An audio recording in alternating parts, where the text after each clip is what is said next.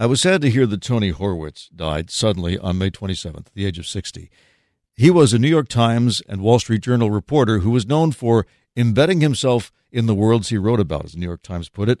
His stories about working conditions in low paid jobs like garbage recycling and poultry processing won him the Pulitzer in 1995, and he also immersed himself in the subculture of battlefield reenactors for a 1998 book called Confederates in the Attic dispatches from the unfinished Civil War.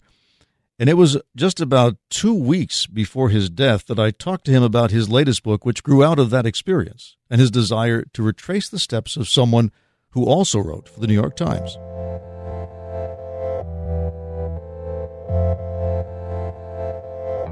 You might not realize this, but Frederick Law Olmsted, who designed Central Park and about 19 Seattle parks, including, let's say, Green Lake and uh, Woodland Park, was a correspondent for the New York Times and paid an undercover visit to the southern United States to see what it was all about. And now, Tony Horwitz, who has served as a correspondent for the Wall Street Journal and the New Yorker, has decided to retrace Frederick Law Olmsted's steps in a book he's titled Spying on the South. So, why did you decide to do this? Well, one, I was interested in uh, Olmsted, this uh, remarkable and peculiar genius who came to his great career uh, as a landscape architect by a rather circuitous route that included uh, going south on the eve of the Civil War. Uh, to write for the New York Times. And this is really what leads him in a roundabout way uh, to his ultimate career. And I was also struck by the parallels between his time and our own. Uh, I don't think we're on the verge of a civil war, but we're certainly uh, at another very polarized moment in our history. So I thought his mission of uh, trying to uh, essentially cross the American divide uh, was a worthwhile one um, for this moment. Right. Olmsted's journey was in the 1850s uh, during the run up to the Civil War. So um, well, give us a, give us a thumbnail of where you went. Right. Well, I really tried to follow very closely uh, Olmsted's path. He he actually took two journeys, and I followed his second one that uh, began in Maryland and uh, goes across uh, Appalachia. Uh, along the Ohio River, Kentucky, Tennessee, Mississippi, Louisiana, and across a great deal of Texas. So that was the uh, the real body of my trip, mostly in rural areas and small towns, though a, a few cities, and uh, needless to say, uh, often quite different from what Olmsted saw in his day uh, when uh, some of this territory was really the frontier. And I'm guessing you found it was not a monolith, as many of us uh, up in the north uh, think it to be. But was there? What was your big surprise during your tour? Well, yeah, I think um, you know there was never one South. It was never a monolith, but that's uh, particularly true today. There's just been so much demographic change for starters uh, in recent decades. Immigration from abroad, uh, from other parts of the country. Uh, so it's you know a city like Houston is now the most ethnically diverse in the nation. you have pockets of every population imaginable. So I think um, the sheer variety of the South and its many subcultures, whether you're talking about Cajuns in Louisiana or Germans in, in Texas, uh, is really uh, the story of America. I spent four and a half years working in Atlanta, and it surprised me. This was in the early 70s because I, I had assumed that the Civil War was ancient history. And in fact, uh, it was not in Atlanta. And uh, I was still considered a Yankee. It was the first time I've been called a Yankee, and you know, have it not be referenced to a baseball team. So, uh, so today, you coming in as an outside reporter, did you did you engage in debates with people?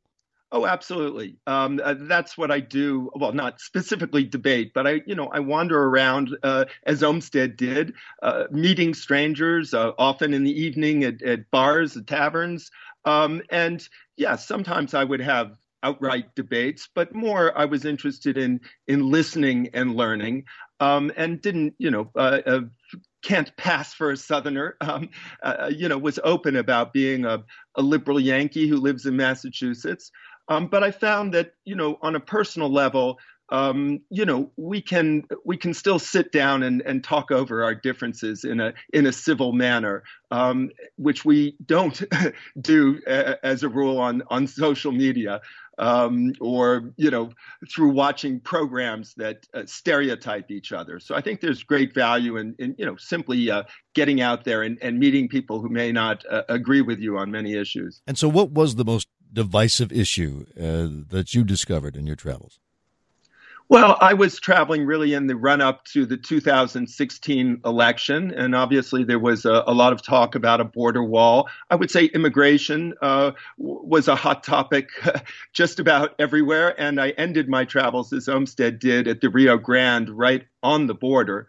Um, so uh, that was certainly a pressing issue, and, you know, in the South and in many parts of the country, gun rights, of course, is a a divisive uh, issue, and you know, at times it, it is a little reminiscent of the 1850s in that uh, there doesn't seem to be much room for compromise on on issues, you know, such as guns and particularly abortion.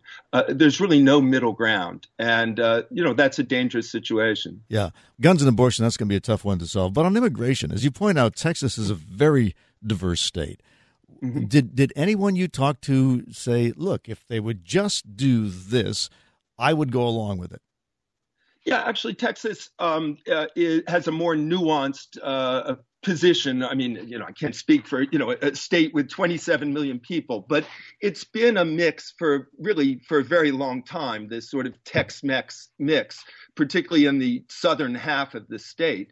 And so they're they're accustomed to that. They take pride in that. It's it's essential to their uh, economy, their their their diet, really their their language. Um, so certainly, you know, you meet people who are, you know, wall them out, but there were many others who who said, you know, let's let's find some middle ground here. Um, so I think Texas is um, perhaps. Uh, uh, more open-minded on that issue than uh, might be the case in other red states. And, and what would that middle ground be? Well, you know that's the problem. Uh, you know we we seem to be unable to to find it, but uh, you know uh, uh something that's sensible and humane, uh, and that isn't simply um, building a wall, which Texans also recognize it's just it's not going to work. When you see the border you, you know it's a, it's a floodplain uh, it's private land. It, it's just you know as one person uh, put it to me it would be like building a you know a castle on sand. Um, so it also just uh, isn't realistic to the situation at the border. I mean because the, the solution seems simple to somebody like me. The mm-hmm. americans are not reproducing. We obviously need more young people. The people who are coming across the border are mostly young families who are physically able to do and, and willing to do whatever you want them to do, why not raise the legal limits on immigration? Let mm-hmm. people apply in their home countries. Uh, when they pass, you know, mm-hmm. tell them, hey, this is your ticket into the country. You don't have to have refugee camps or anything like that. We know who's coming in and uh, we know they can support themselves, and we let them in without trying to keep the immigration levels artificially low and creating a, a, a 14 year long line to get in. Mm-hmm. And of course, you know, we've always been a nation of immigrants. When Olmsted is traveling, uh, you know, he lives in Staten Island in New York, where at the time about 40% of the population was foreign born. Uh, and he went to Texas, where people were flooding in from all over, from abroad, from other parts of uh, of the U.S. So, you know, uh, we also seem to have you know lost sight of that a, a, few of us are more than a few generations removed from you know an immigrant from somewhere uh, but i think many people feel uh, threatened culturally, really, uh, as much as they might uh, economically. I think it's a very emotional issue. This sense of yeah. losing their sense of of what America is, and I think uh, this isn't necessarily uh, subject to to rational debate. It's a very emotional issue. But again, going back to Texas, uh, talking about what America is, mm-hmm. Texas was owned by Mexico. So the Mexicans had it first, and the Americans uh, basically flooded in and took it over. But Spanish has always been spoken there, and uh, and the one of the main objections, the cultural objections that I, I keep hearing from people when this when this uh, first started was, I don't want to have to press one to speak English. You know, English should be the default. I mean, but the Texans have been speaking Spanish for centuries. Why would that be a big deal, especially there? Uh huh. Well, I think, as I said, I, I think there is a more nuanced view there. But, um, you know, we're in such a polarized moment that if, if you're a Republican and this is where your party is at, you're supporting them. you know, you're not going to support the other side. And, uh, you know, that's where we seem to be at on, on so many issues. If they're against it, I'm for it. Or if my man is for it, then so am I. And, you know, it's this almost tribal allegiance we seem to have developed um, that you know it just drives us uh, further apart, and we seem uh, uh, almost incapable, or certainly our political system, of of of finding middle ground and and taking effective action. Did the people that you encountered have stereotypes about you being a uh, from Massachusetts, a highly educated Massachusetts journalist? Sure, absolutely. And, you know, uh, these things don't uh, go very deep. I mean, many people have stereotypes about Southerners. And when you sit down and start talking, you realize you have a lot in common. But yes, they assume everybody in Massachusetts is a, a wild eyed liberal. So they'd be surprised to learn that, you know, uh, many of my neighbors are, are gun carrying, you know, Trump supporters. Um, they think that, you know, we're all sneering at them um, you know, all sorts of uh, assumptions of, you know, of who who I might be and how I might feel about them. But I didn't find it hard to dispel those uh, stereotypes. And again, I think it's uh, the value of getting out there and having contact in that way is, if nothing else, maybe it lowers the uh, the temperature a little bit and makes it harder for us to to demonize each other because um, they're not seeing some Fox induced bogey of a coastal elite. I'm I'm the guy on the next bar stool. So it sounds like you would recommend that uh, whether you're writing a book about it or not, everybody should visit a region of the country they don't understand and just talk to people.